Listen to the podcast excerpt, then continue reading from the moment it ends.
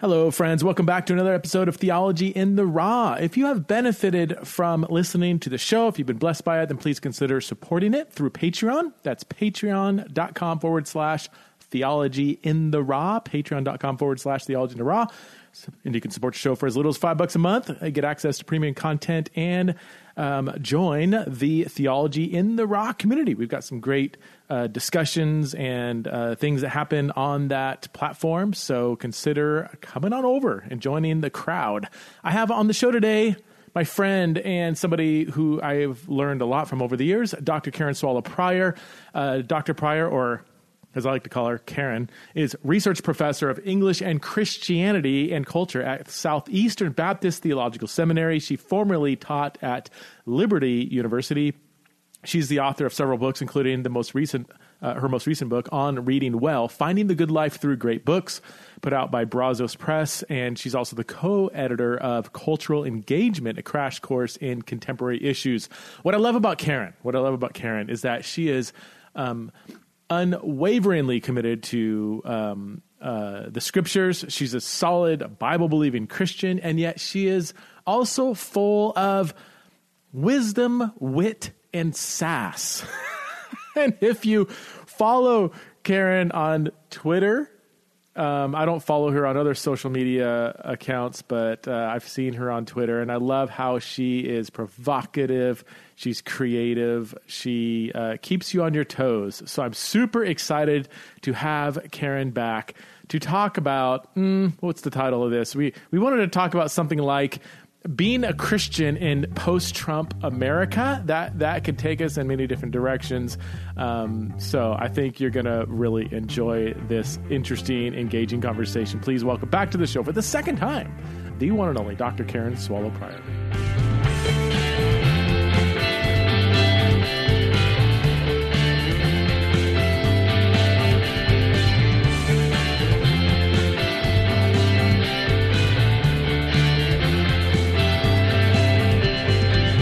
Friends. Welcome back to another episode of Theology in the Raw. Um, I'm here with my friend, uh, Dr. Karen Swallow Prior. You've already heard of her credentials. Uh, we share a love of books.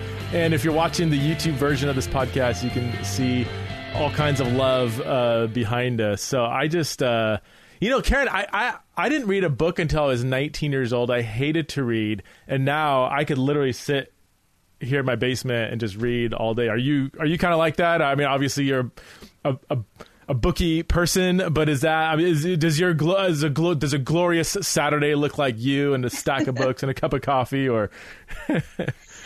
Well, actually, you know, it's almost like the reverse because I grew up loving books. I had my, my, nose in a book all the time. That's all I did was read. And then I became an English professor and continued to read. And then, like, Al Gore invented the internet and everything changed.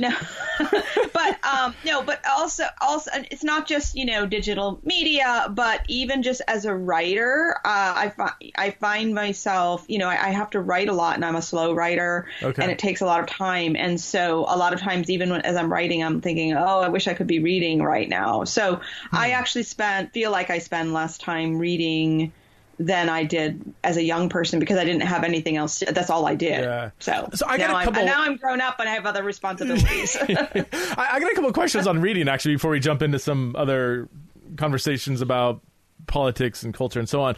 Um, okay, so I am really bad at reading fiction, um, and yet most wise people in my life say, "Look, I know you're a." public intellectual. I know you need to read nonfiction. I know that's part of what you do you need to read fiction. It will help you think better, read better, write better. It, it helps with your imagination, your creativity. Um, would you agree with that? I'm going to assume you're going to agree with that, but I just want to get confirmation from somebody who knows what they're talking about. Should I be reading fiction regularly? Is that something that you would say is really important for me to do? Yes, but I want to expand if I may. Okay, you may. May I expand? You may. Yes. So fiction is a pretty broad category that includes Jane Austen and uh, you, like uh, I, you know I don't know Harlequin romances or something. So okay. so when you talk about fiction, like I want you to read literary fiction, which means you know Jane Austen, Toni Morrison, Charles Dickens, okay. you know people who write who use words as an art form to tell a story. There's nothing wrong with you know reading a, a mystery novel or you know the latest you know uh, Pulp Fiction or something. Yeah. But if you're that, that's just entertainment, and that's fine. That's like wa- a little bit like watching television, um, even though it's still reading. Okay. But when you read literary fiction, it's really for formation, not information. Um, and so you read it in a different way, even than you would when you would read, you know, philosophy or theology, because it's basically like looking at a painting. You know, you go to a museum and you look at the painting not just to, because you want to see what a bowl of fruit looks like. Yeah. you go because you want to see how the artist used paint to recreate some experience. And so literary writers are using words to recreate an experience. You just you you can certainly you want to get caught up in the story certainly, but it's also a matter of paying attention to how the words create that narrative experience. And so that means slowing down and, um, you know, not just getting the information, but just really observing the story in the same way that you would observe, you know, a painting. Okay. I've been reading. And that, um, cha- and that changes you it doesn't just inform you. It's not like you're just reading to find right. out, oh, what was London like in 1852? Right. Um, it's more like experiencing it huh. through the medium of language. I've been into uh, kind of some of the famous dystopian um, novels like 1984, Fahrenheit 451. Uh, just read. Okay, those are great. Lord of the Good. Flies and stuff. Good. Yeah, because you know, I love. Oh, no, I love that. I love that stuff. And and they're they they are great stories. Yeah. Um, but they also do more than just entertain us. Right, and, and what, those are. I right. feel like those are slightly different because there is so much societal moral connection with themes going on today, mm-hmm. you know. So it's almost sure. like it, I, I, 1984 in particular is almost on the fence between fiction and nonfiction. You know, I mean, there's so many things. I'm like, wow, well, that just happened last week on social media, and like, how did you predict that 70 years ago? But um, now, now, very true. When I'm reading, so I'm reading uh, right now. I'm and I please don't def- defriend me, but I mean, I've I've literally never read To Kill a Mockingbird or, or Catcher in the Rye, so I I'm in the middle of to Kill a Mockingbird right now. I ordered Catcher in the. Some just some stuff that I just missed out on in life. Um, when I'm reading literary fiction, like you said, it's forming you. Do I need to be actively paying attention to the forming, or if I just get absorbed in the book, is it kind of a passive? I'm absorbing language and imagination and moral dilemmas. Like does that make sense? Like, do I need, or do I need to be taking notes yeah, and yeah. highlighting I mean, phrases? No, I mean, just and... being absorbed is wonderful. Um, and you, that, that's really all, all that it's, is, it, that's required to have that formative experience.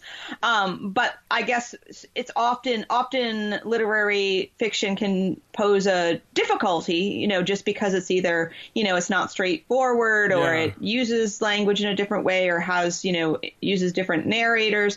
So, when you encounter those things that kind of make you give you pause, um, those are things to engage with, okay. um, accept as a good challenge that exercises kind of your empathetic and uh, perspective perspective muscle, um, yeah. and you know, and accept that and ask ask questions about it. But if you're completely absorbed, then it's going to do the work that it's supposed okay. to do, um, yeah. which is primarily to um, tell a good story. Um, yeah. But it still does it in a way that's um, just different from, yeah. you know, just cheap, you know, supermarket fiction. Yeah, vampire romance. yeah, I don't think they sell those books in the supermarket anymore. I don't even think we use the word supermarket anymore.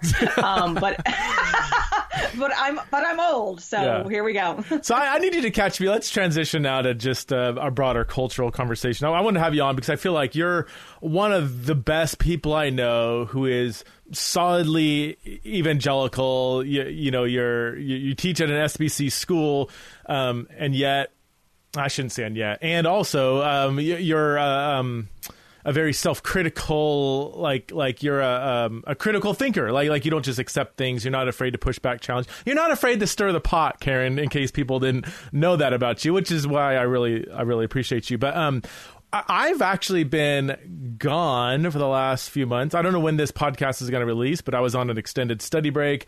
I didn't check the news. I didn't. I still am. Well, I, I actually have an assistant who does some of my social media, so it might look like I'm more active than I am. Um, but it's amazing when you kind of unplug for a little bit. How, how first of all delightful it is, and second of all, how much you're like life isn't as bad as I thought it was, or I don't know. Like it doesn't seem like the whole world's caving in, but maybe it is. I don't know. But can can you give me a?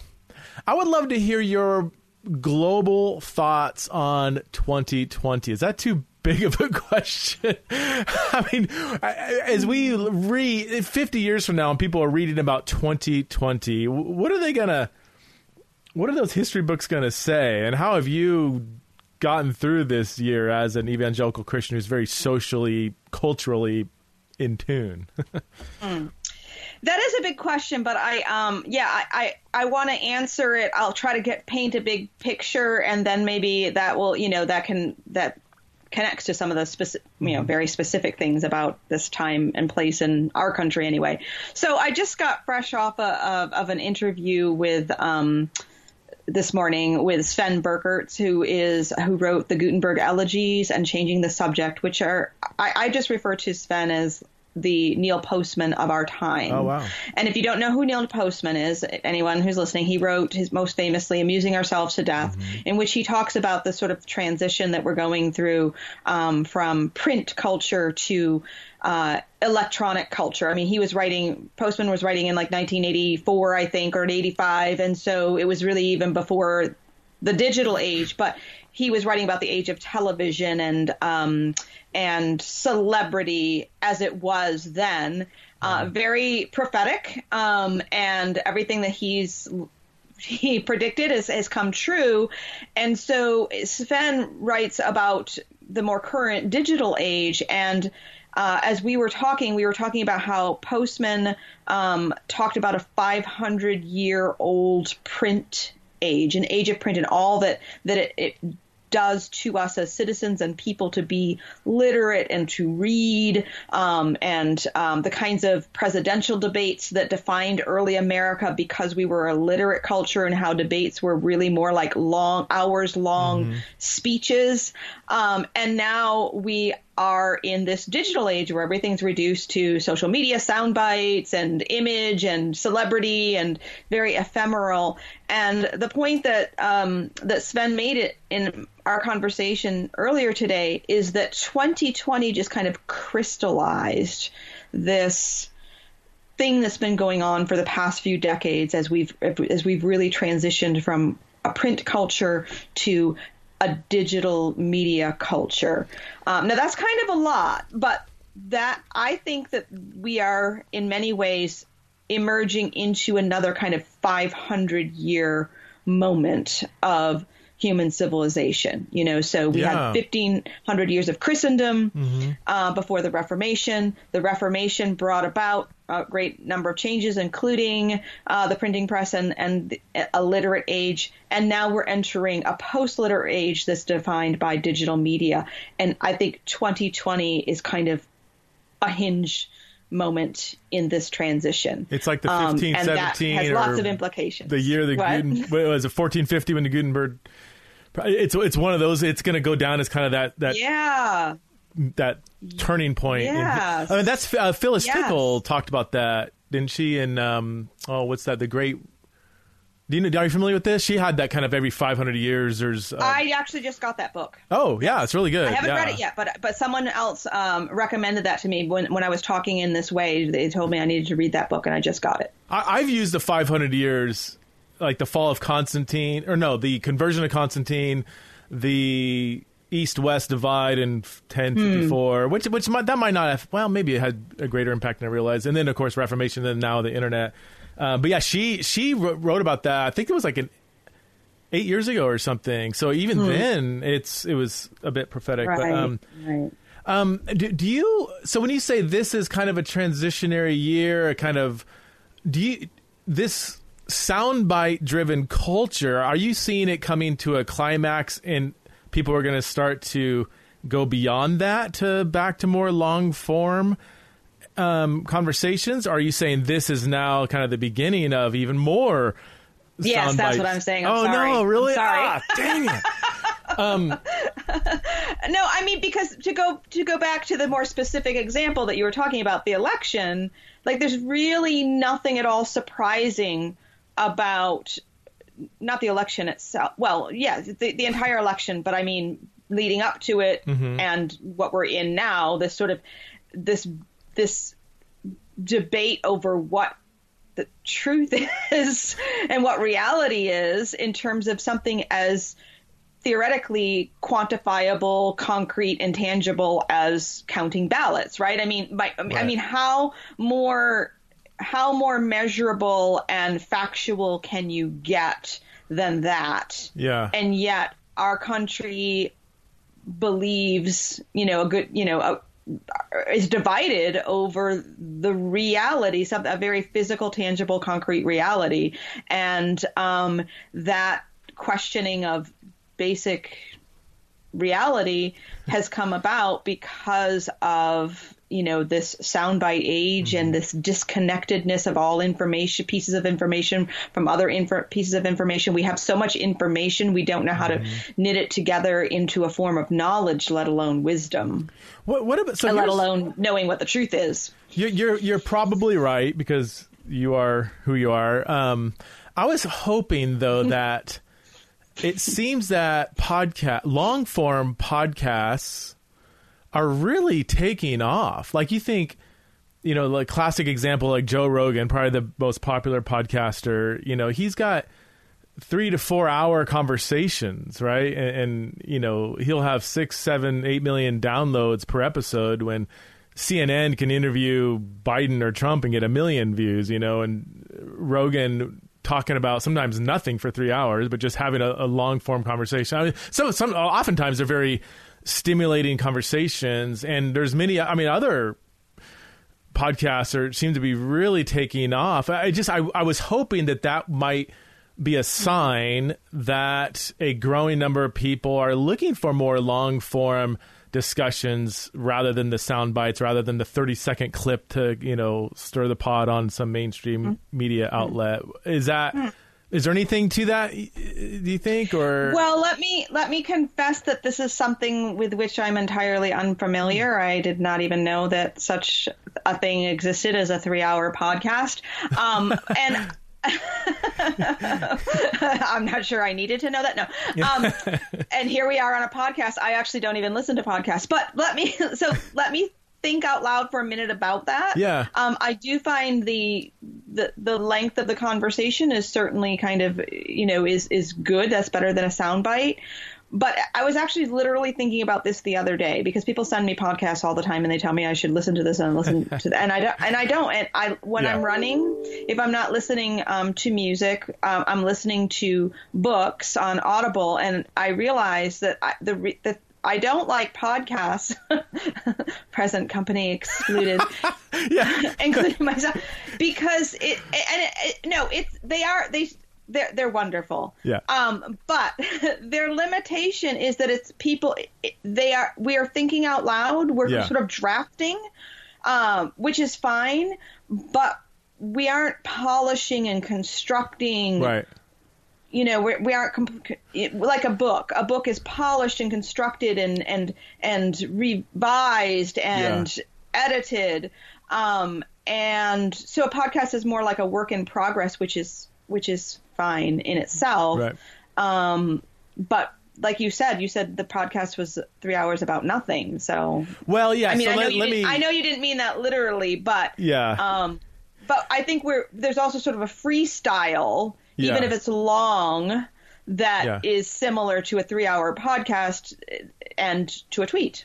Let, let me back up. So yeah, uh, sometimes again going back to the Joe Rogan example, and I only you know I don't know if you know he got um, Spotify signed him for one hundred million dollars to be exclusive on Spotify rather than iTunes. You know, because they saw this his. I mean, it's super popular. Wow. Super, inf- yeah, it's crazy. That's like be, that's like being a football player or oh, something, yeah. right? I, I don't know. and uh, so so yeah, s- sometimes he'll have his some friends on the show, and sometimes they end up just bantering around. I would say the majority of the time, or at least half the time, he will have an expert, an intellectual, oftentimes like a scientist. He'll have a lot of controversial people on, um, and so he does bring on like an expert who is bringing loads of expertise and he asks hard questions he'll push back you know he's a very smart guy as, as well so um, and I, it's it's fascinating that he can have on some academic from Oxford University talking about neuroscience for three hours, and he'll get you know six million downloads. But I, I that still is still a different direction than reading a book from cover to cover. So I, I yeah. I, I, maybe we just don't know exactly what. I, I just I, I do think it's scratching an itch specifically for people, even though they have fallen into the addiction in many cases of the soundbite Twitter culture, or whatever. I think there still is this hunger for deeper, more meaningful, longer conversations. Um, he had he had Bernie Sanders on hour long episode. This was a short one, and it was really uh, it was fascinating. I've never listened to Bernie Sanders for more than five minutes because most outlets it's just a little fight. It's just a soundbite, you know. But they hear him, right, and I'm not a Bernie Sanders fan. I mean, I, there's some things he says that I might resonate with, but I mean, I um, it was really interesting. I was like, wow, this is an actual human being because I can hear them talk and think and get pushed back on and push back and explain, you know, and um, it was it was refreshing. Even though much of what he said, I was like, eh, I'm not sure I'm on on board with that, but um, I don't know.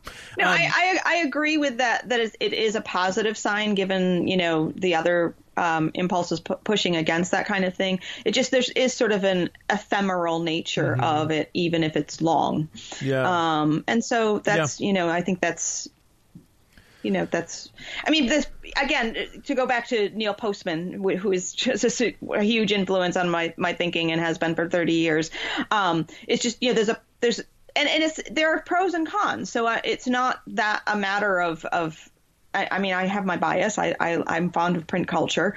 Um but there's a the kind of a permanence and a commitment and an authority that comes with putting something in print theoretically. Um you know now you know any anybody anybody with a blue check on Twitter, I guess, can publish a book or plagiarize a book um, and sell a lot of copies. but that's part. Of, I guess that's part of the end of a real print culture as well. The blue check on Twitter. So how do you even? uh, How does that? I don't know that works. I have a blue check, so I can. I Oh, you do? Okay. Do you have to sign up for it, or do they give it to you, or are they? I don't even. It's a very mysterious process, and it's become more mysterious. Like people, I, I, I actually don't remember how I got. Like there's, and I think that since I got it, they've suspended the process. I, I really don't know because people have asked me, and I've, I've tried even looked it up, and and it's just very weird. Um, but yes, it, it was something I filled something out Yeah. for, but I think you can't even access that thing anymore. Okay. I, I, don't- I don't know. What- What do you think about the conversation surrounding censor, cen, censor, censorship? Censor. Can you pr- Censorship, yes. censorship? censure, censorship. Why can I say censorship? and um, social media, some of the stuff regarding Twitter and to I think a lesser extent Facebook, but. Um, what can you summarize for an alien that just landed on planet Earth? Like, what's going on in that conversation? And do you have any thoughts on um, what's yeah, going on there? Yeah, I mean, um, you mentioned uh, 1984, so I'll probably invoke that as well. I mean, so so there, the true censorship really in in its true definition can only be done by the government. Um, that you know, censorship is a government action traditionally in in law. Um, but we use the term to talk about, you know, we, we use it in a different way. There's a, that second meaning where, like, I, I could censor you right now by hanging up or something, you know, I can, or I can censor my own thoughts by repressing them. Um, and so Facebook and Twitter, you know, they're private companies and they, um, you know, we, we, we think that they aren't. um, we forget that they are. And uh, they're trying to be responsible by stemming the flow of of dangerous and false information and I understand that that that actually can backfire because even though they have the right to do that, um, it actually can feed into uh, paranoia that already exists mm-hmm. and end up, you know, pushing these conspiracy theories further away. So I don't know that it's a, a, a good idea, uh, but I don't know that even, you know, I, I I, I'm I have some ethical questions that are constantly arising about Twitter and Facebook anyway, simply because of the fact that they have to employ lots and lots and lots of people to review vile content as part of their jobs um, in order to prevent those things from being sem- disseminated. I'm talking about things like child pornography um, that mm-hmm. people try to post um, and gets taken down. And so so there are huge, huge ethical yeah. concerns that private companies and we as individuals have to deal with just because we are in this, what I like to call this new dark age hmm. of just rampant information yeah. and media. I, I do have a, yeah, I guess I do. I am concerned with it because, like you said, who's to determine what is dangerous and bad ideas, you know, especially in this day and age. Like, and my, my only real experience with it, because I'm I'm way too small for anybody to care, but like even on on uh, I started a YouTube channel. This will be on YouTube, and all. sometimes I'll get a video that's demonetized or or dimmed down, and it's always something that, I mean, some of it's like like I just had an interview with a, a girl who identified as trans in her teenage years, took testosterone, transitioned partially, and then ended up detransitioning back to female, and is is very critical of how she was. She would even say verbally abused and brainwashed by certain ideologies and stuff, and that that was demonetized. She's just telling her story. Mm-hmm. So then they would say that's dangerous. Like actually, some there was a, a Reddit thread called D-Trans, which just told stories of people who have detransitioned, and that's mm-hmm. that's deemed to be dangerous. And even mm-hmm. people who do detransition, mm-hmm. they say no. People see me as if I don't maintain a trans identity, I'm viewed as toxic, dangerous, mm-hmm. Right wing, mm-hmm. Hitler, Nazi, bigot, all mm-hmm. these things. And it's like, mm-hmm. whoa, whoa, whoa, who? wow, really? Like, or even anything to reflect any kind of Christian view of sexuality. All those videos, almost all of them, are are demonetized um, on my YouTube. So somebody, and I could see because I'll, I'll always request a a. It's an automatic review computerized that demonetizes it. Then they say you can you can request confirmation, and I could see there's always two views, so two people or one person's viewing it twice. Mm-hmm. So there is a real person on the other side. Um, I don't know their worldview. I don't know their moral framework. They may see Christianity as dangerous mm-hmm. for society. So I just yeah, so I don't know. This is a this is a tough thing mm-hmm. for me. Yes, I would agree. I hope everyone would agree that social media platforms should not host child pornography. Should they host stories of somebody who used to identify as trans and doesn't do so anymore? Mm-hmm. Should they mm-hmm. host somebody advocating, here we mm-hmm. go, of, say, reparative therapy? Both you and I would not mm-hmm. agree with that, but because we don't agree with it, does that mean that needs to be censored, censored, censored off the internet? Like, I, I I think I have a problem with that. Like, I think that does go back to uh, will that lead to a 1984 mm-hmm, mm-hmm. scenario where, which is disastrous, really. Mm-hmm. And I, am not a, yeah. I don't know. No, no. I mean, the, I, I, these are these are real concerns, um, and this is why I've always been extremely um, uh, extreme, I guess, in my First Amendment and free speech views. Um, and again informed by the 17th century Puritan John Milton, who wrote one of the first um, treatises from a, and, and also that treatise was from a very conservative Christian point of view, arguing for in our terms today would be freedom, free, the free press. It, that's not the term that was used, yeah. but um, because because even if these private companies have the right to do this, it it, it actually again it, it I mean, yeah. we need to encounter what we believe to be wrong ideas with with good ideas, right. um, and it's it's dangerous not to do that to push them underground. Um, and so the, the the companies really should follow the first, you know, they should follow constitutional law uh, which already deems child pornography and yelling fire in a crowded theater, you know, not covered by the First Amendment. Right. Um, and so these other things are still, still so far, um, yeah, you know, not not against the law, but yeah, we are we are entering a different time as as Christians. We are entering a post Christian culture, and yeah. that leaves a lot of questions for us to ask. And I and I've I have talked to Christians who um, are are really scared. I mean, they they, they might be deemed conspiracy theorists, and and that that that term though. I mean. It's, it, it's kind of a negative term. Like you present an idea, like, "Hey, I think there's a guy that has an island where there's like underage kids having sex with well-known people. It's like, oh, you're a conspiracy theorist, and then Jeff Epstein gets a lot, you know, arrested and mm-hmm. dies in prison mm-hmm. or whatever. It's like, um, mm-hmm. I, what? Sometimes there are actual things happening, and all, if you just brand them a conspiracy theory, then all of a sudden mm-hmm. you're seen as a wacko, you know. Mm-hmm. But um, I don't know. I I, mm, I I guess I would definitely lean towards let people engage the idea as far out as it may seem to some people.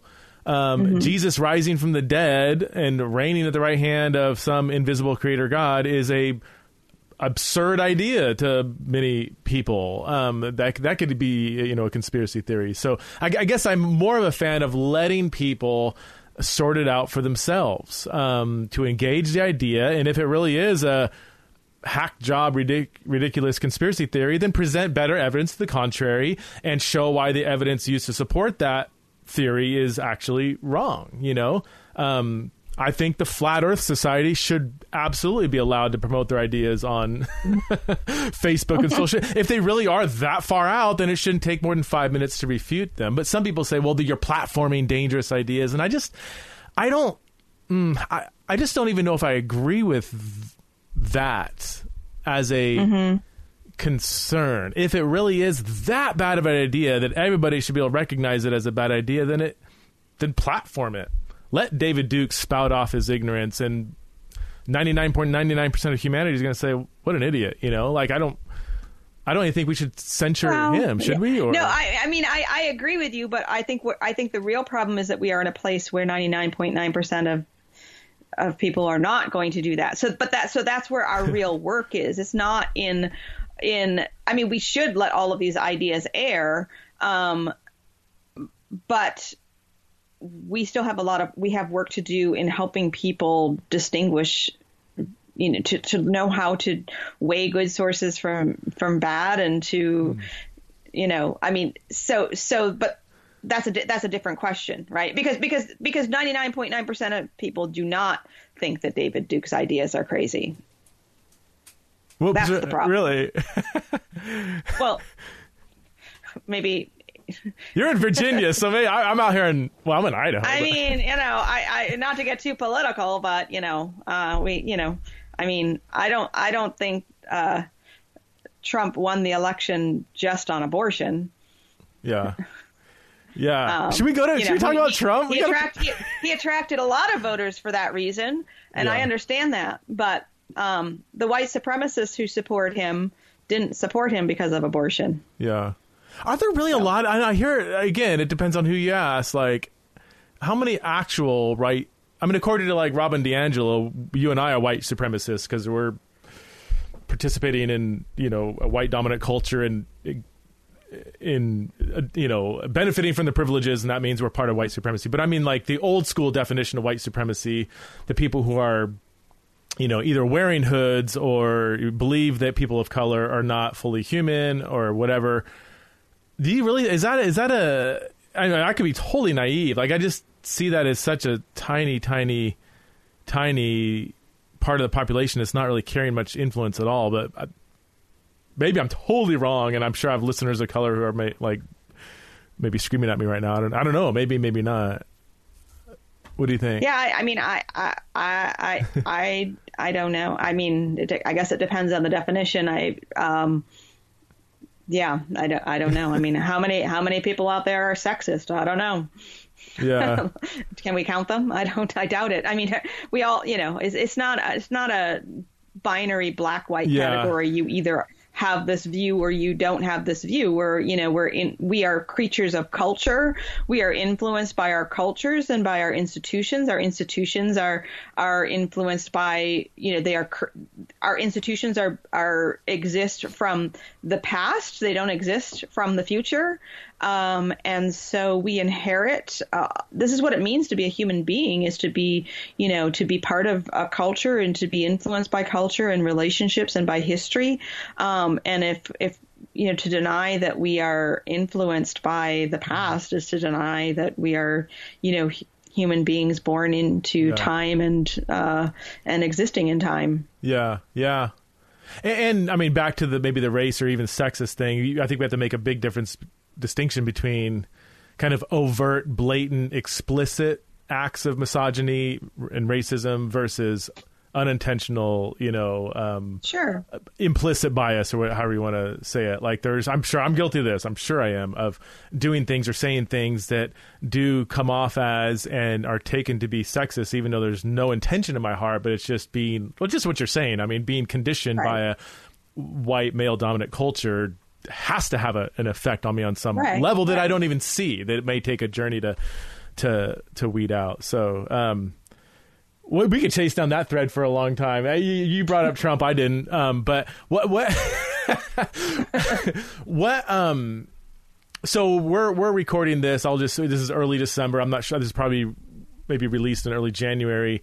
What does life in a post Trump and maybe we need to unpack that um, post Trump America look like for the evangelical Christian? Are you celebrating the election? Um, are you not sure who actually still won?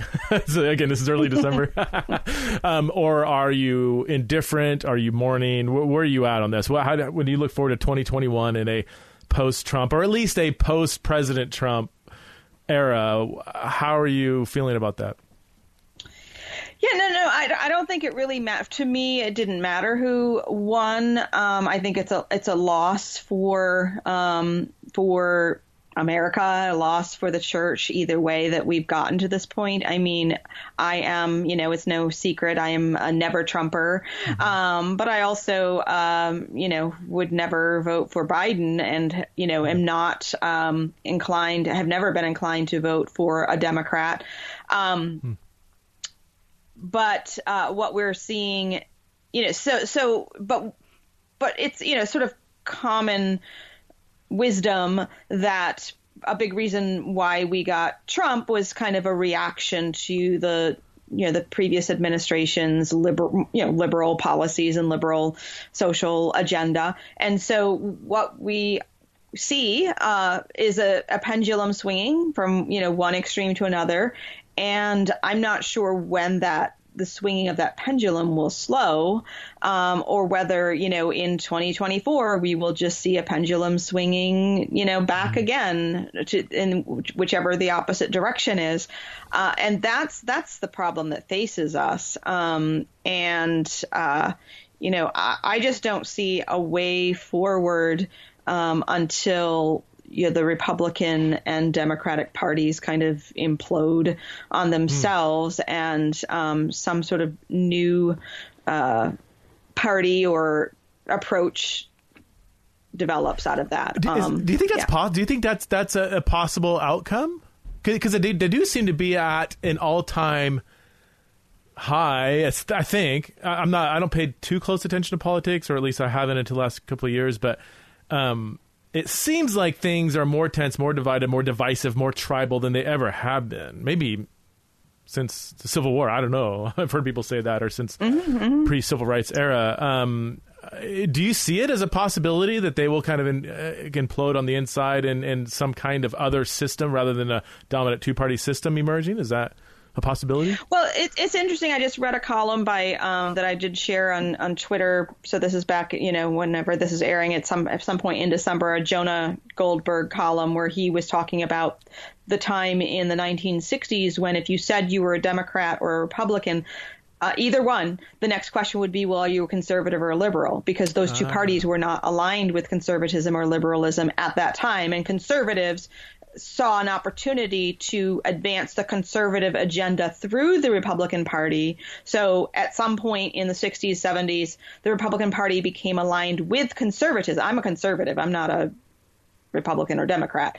Um, I don't mm-hmm. see the Republican Party as conservative anymore. Hmm. Um, but it also wasn't always. So so these kind, you know, these I, I'm not a student of political science or history or even um, you know America. um, my, my I study British literature, um, but you know we have not always had these two parties. These two parties' identities and platforms have not always been the same. They they have always uh, been changing over over the course of I would say decades. Huh. Um, and since we're you know all people who are going to live for decades, not centuries, it's sometimes we don't realize how different these parties or the party system was at one time. There were there were different parties, and so I, I think th- these will change too. And that's the opportunity that we have right now going yeah. forward is to change them. Or, uh, yeah. Or, yeah. Yeah, I think that'd be healthy. Again, I, I am not invested into the the party system. As I say many times, I'm an exile living in Babylon, and I find I find Babylonian politics actually pretty like entertaining. Like it's it's um, it's yeah, it can be fascinating and and and I can see how um, people can get swept up into it. it you know, I think the um, media outlets do a great job of sucking you in and touching you in areas where you know mm-hmm. it gets you angry and your tribalistic juices start flowing and so on. But um, uh, I, I so I, I take this with a grain of salt, but it, it does seem from my vantage point as an outsider looking in um, that the Democrat the party, and maybe it's true of the Republicans, but the Democrat does seem to have a growing, clear kind of division between the, for lack of better terms, the, the radical left and the classical liberals. Um, I see a lot of um, tension there where you have the kind of a radical left. It does feel a little more like eight, 1984, almost verbatim, almost mm-hmm. verbatim. There's like some things I'll read. And I'm like, you know, that's a quote from 1984, right? Mm-hmm. and you're saying it positively mm-hmm. versus the kind of classical liberal that's a big advocate of free speech that, you know, um, wants ideas to compete in, in, a, in an arena, um, but would definitely not be conservative. They would be pro gay marriage, pro abortion, pro, you know, pro choice and, and so on and so forth. Um, but they would, but they seem to be dif- disagreeing significantly from the sort of radical, illiberal left, as some people call it. Is that an accurate assessment assessment from what you know? And is there is there something similar going on within the Republican Party where there's a growing strong difference? Maybe it's between the anti-Trumpers and the pro-Trumpers. I mean, I could imagine mm-hmm. that you both might be Republican. Some people, not you, but I could imagine that under that broad umbrella, there's some strong tensions there. I, I just listened to a debate between uh, is it David French and who's the Bonhoeffer guy? Um, Eric Metaxas. Yeah. It was on yeah. a podcast. See, Karen, you gotta and and you, you would not guess that these two are in the same political camp. Like they were right, vehemently right. opposed to each other. Yeah, um, I mean the old binary categories just don't fit today. Um, and uh, I think we're seeing kind of some growing pains out of that. And um, yeah, and there are there are you know j- there's jockeying for power um, from the various interests that are aligning themselves with with both parties. Um, and so both parties are kind of uh, you know mm-hmm. subjected now to, to those those power plays on the parts of different groups. Um, Mm-hmm. And I don't I don't know what the outcome will be, but I, I, think we are going through a pretty dramatic shift right now. Do you what what's your hope for the church in 2021? Mm-hmm. In the quote unquote post Trump yeah, uh, I guess um, my hope for the church is um, is is first of all to be the church in the way that the church is to be the church in all times and all places. Um, we tend, unfortunately, in the American church to think of ourselves to, to, tie, you know, this isn't news to anyone, but to tie being an American with being the church. Mm-hmm. Um, we have to be the church first. We have to love God and love our neighbors, and we have to um, witness to the faith, hope, and love that is, um, you know, is is the essence of our faith. Um, but at the same time, you know, I we God in God's sovereignty, He has placed each of us where we are, and if He has seen fit to have us live in America in 2020 and 2021, then there are um, responsibilities that we are to steward, and uh, and so we can't just pretend that we're not Americans. I mean, I'm not, you know, I'm not a separatist, um, you know, so I'm not a I'm not a patriot you know i'm not going to go to a patriot church or but i'm also not a separatist and i don't think yeah. that's what we're called to be there's i think we're called to be um, you know faithful mm-hmm. in the places where god has put us and so what it means to be a faithful christian in america looks in many ways just like what it means to be a faithful Christian in, you know, 18th century India um, or 17th century Japan.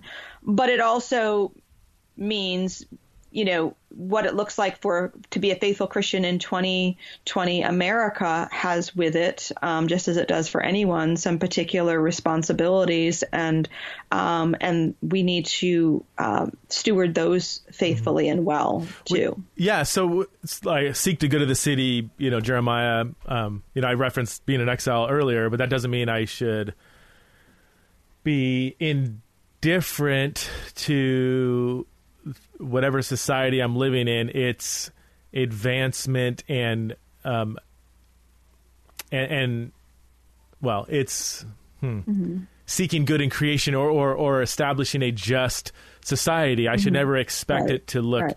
Christian. Um, on my the kingdom of the world will always be radically different than the kingdom of um, of God. Um, and yet, I do think we should address issues of mm. justice outside the church walls when we see that. I guess my concern, because I have gotten, you know, my exile living in Babylon political stance. People do push back in two areas there. Number one, you know, well, it's you have the privilege as a white male to say that. Other people don't have the privilege to just, you know, remove themselves from the political scene. Um, and the other one is kind of what I was saying. Like the other critique would be, you know, that I'm not seeking the good of the city. I guess with both of those pushbacks, though, I would still pushback to the pushback saying, no, I agree with both of those things. I just don't know if American 21st century partisan politics um, is the best means to address mm-hmm. mm-hmm. issues of justice. And, and I just, I, I don't see, I see, uh, I don't want to get myself into too much. how, how, how, long does this lobster want to cook here? Um, I, I, um, I do question the accuracy through which we even know about the political scene. Um, and what I'm referencing is the our knowledge of what's going on in the political scene is mediated through extremely mm-hmm. narrative based biased media oh. outlets. And I don't think most people appreciate just how narratively driven they are and they've gotten mm-hmm. way way worse because they're losing money they mm-hmm. need clicks they need to get you angry they need to fire you up mm-hmm. so i don't mm-hmm. even um yeah i i don't Pe- no, that's people, really, that are staunchly I mean, really for or against this others. is where the church needs to do more discipleship, right? And it's yeah. not, you know, we think of discipleship as as teaching the doctrines of the faith, and of course, that's that's that is discipleship is that, but it's more than that. It's also discipleship for our, you know, what it means to live in this culture in this time. And, and what you just said is so well put and so insightful that we just don't even realize how driven by these narratives that are not of our own making or our own even conscious awareness um, we just don't realize how much we are and so part of discipleship is is is making our, ourselves aware of that, um, and because the, these are the times that we that we live in. Yeah. Right. Yeah. Yeah, I mean, if you if you actually did pay attention to the and I and I do, I, this year I've dabbled in you know looking at news. I, I've got left wing, moderate, and right wing news outlets that I listen to, and it's just it, again, it's it is almost entertaining, but extremely sad to see how narratively driven each each one is, and then it's like, well, um, we're not even really seeing politics for what it is. We're seeing a a narrative mm-hmm. creation of mm-hmm. these scenes. You know, if I if I if I listen to a right wing outlet, you know, all they're going to do is show clips of Biden forgetting what state he's in and bumbling around and saying the most radical thing. And um, if I listen to a right wing, you know, critique, or sorry, if I listen to a left wing critique, then it's they'll handpick, you know, the most racist sounding thing Trump could have said and twist it in the worst mm-hmm. possible direction, mm-hmm. you know. And it's like th- these are truth. Whatever's going on out there is mm-hmm. being highly mediated to mm-hmm. us more than ever, I think. I mean, I, I think more than ever. Like maybe 20 years ago, there was a bit more real journalism going on where people said, hey, here's the facts, you sort out what you think. That doesn't really exist anymore. And maybe to come full circle back, the, where I do find it most helpful is going back to like two hour long conversations on a podcast or something mm-hmm. where I feel like it's just you have a lot more space to kind of air out kind of this event, that event, what's really going on. You hear mm-hmm. different viewpoints and, and so on. But um, anyway, I mean, what I, you what yeah. you've been describing is, is, exactly the postmodernism that that you know evangelical Christians were warning the church about, you know, 20 and 30 years ago, but they don't even recognize it now for what it is. It's basically right. that you know in the in the modern age we were driven by facts and there were fewer facts, yeah. so it was easier to kind of put the facts together and get a somewhat comprehensive understanding of the whole. Now we live in in an era where there are so many facts, so much information mm. that we can't possibly grasp you know any representative amount of it and so the picture that i constantly have in my mind is that old parable of the of the blind men uh, standing you know around an elephant mm. and each one has a part of the elephant you know the trunk the tail yeah. the the foot and, and they're describing what the elephant is based on that little bit of information they have. Well, that is exactly where we are in this yeah. information age. There's so much swirling around that our descri- our understanding of you know we could have a correct understanding of the trunk or the tail, right? Uh, but we do not have any idea what the elephant is. Um, hmm. And so but we, we, we don't even know that there is an elephant sometimes. um, so we, we have these, we, t- so we, but the facts are correct, right? Our little handful of facts right. is accurate, but it's, it's detached from the larger reality. And so that is the place that we are in right now. And even just recognizing that, um, you know, as, as human beings, but even more importantly as Christians yeah. is, is crucial in this moment. Yeah, God. And, and so you're you're not. It's going to keep getting worse. You're saying like the. well, um, you know, I mean, I again, this is why I call it a new dark age, right? Mm. I, I, mean, in the dark ages before uh, the Enlightenment, and I, I, that's a term that's going to people don't use that term anymore because it's you know it's biased, um, but I think it's helpful here. Mm. Um, you know, the people were subject to. Um, superstitions and myths and folk tales mm-hmm. and to even worse to um, to abuses by institutions mm-hmm. and um, and powerful people. Uh, and so we find ourselves, I think, at the other end of the modern age and um, the age of literacy in kind of a similar mm-hmm. similar place. Uh, there's just so much information. We're also subject to such partial truths that they might as well be superstitions or myths yeah. or fairy tales. I, I want to. I mean, we're just about out of time, Karen. You got just a couple more minutes because I, I, really wanted to ask. Yeah, yeah, yeah. Okay, yeah, so yeah. I, I um. It, it, I don't know if again this is growing in number, if it's just always been this way, but it does seem like a it feels like again i'm not saying this is a factual claim but as a subjective feeling it feels like um, there's a growing number of Christian leaders that keep falling or, or just I don't know. It's it's uh, your own former university, very well known. You know, Jerry Falwell had some interesting photo shots of his vacation on his yacht with black water in his hand, whatever, and a you know secretary. Um, and I don't even know what ended. I mean, I think he got fired. Is that a done deal, or what was or is that still going on? That, that might be so yeah, old news. No, that no, that, that that is a, a, done deal. It was a, a, pretty. There were years of this kind of okay. abuse of power, um, which I think is you know really was was the real problem and lack of accountability yeah. um, in the institution uh, because it takes a lot of you know time and money and uh, freedom to uh, perpetuate these kinds of abuses for so long. I mean, anyone can fall, of course, and mm. and and you know that that's not the issue. The issue really is um, the kinds of things structures in place that allow these things to go on unchecked for so long. Wow, there's a lot there. Um, what did that really hurt Liberty, or is Liberty doing fine, or what's the aftermath been? Um, I, at this point, it's uh, Liberty seems to be doing fine, and they have said that they're you know moving forward and mm-hmm. cleaning house. They've opened an investigation. Um, whether or not that really that the, the real change that needs to take place, mm-hmm. only time will tell. Um, clearly, as as I implied in what I just said, it wasn't just a matter of mm-hmm. uh, one. Um, institutional leader doing these things. He doesn't do them in isolation mm-hmm. um, in any any institution. Um, the people who are around a leader and who ignore the red flags or or or or do not implement systems of accountability um, are you know they're still there in the case of this institution and often that's what happens um, mm-hmm. and it takes so it whether or not those structural changes that are needed and those personnel changes that are needed um, will take place. I don't know.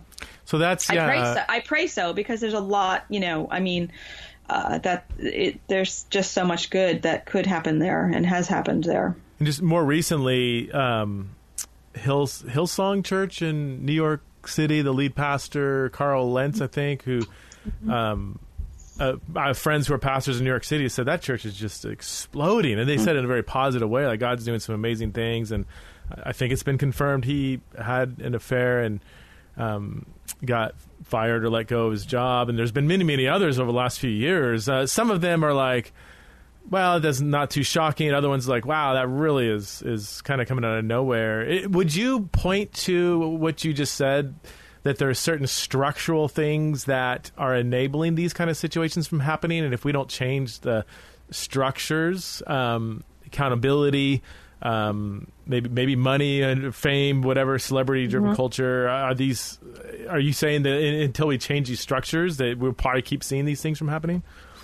Oh, absolutely. And I, you know, I'm not, you know, I, I am an English professor. I read books. I'm not, you know, an institutional leader. So, but it's not rocket science either, right? I mean, that you can find out on the internet. You can find 800 to 1000 word think pieces on how to you know build in some accountabilities that are very basic and no brainers for any institution um, and so you know so that there are lots of things that can be done if you want them done mm-hmm. and then i think there's so there i think there are structural institutional safeguards but then there are also the human realities that we have to recognize things like loyalty and nepotism and hmm. and um, just you know relational power. These are things we're all um, subject to and vulnerable to, and so we need to be aware of that. Um, I mean, you can have. I mean, some of the, some abuses that go on and, and cover ups that go along with them aren't even tied to the an institution. They're just in, tied to uh,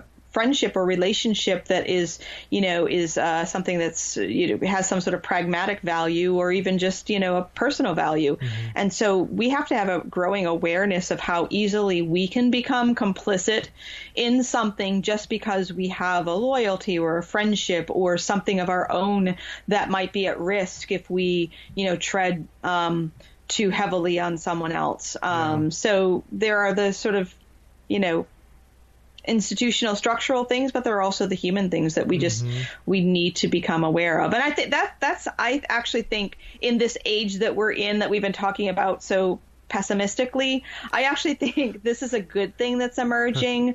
um, I, I, I get I think that there to talk about 500 year moments again. I mean, I think that we are coming we are seeing recognizing the kinds of institutional abuses and cover-ups that have been taking place in a way that's similar to that recognition from you know 500 years ago. Yeah wow. Yeah i mean certainly social media and our iphone culture and everything it, it does make it harder to get by with stuff right? It was mm-hmm. Um, or Yeah, it gives you another when you avenue to air out your stupidity and other people to see it. You know, um, chasing down tweets from 12 years ago or whatever, and it's like.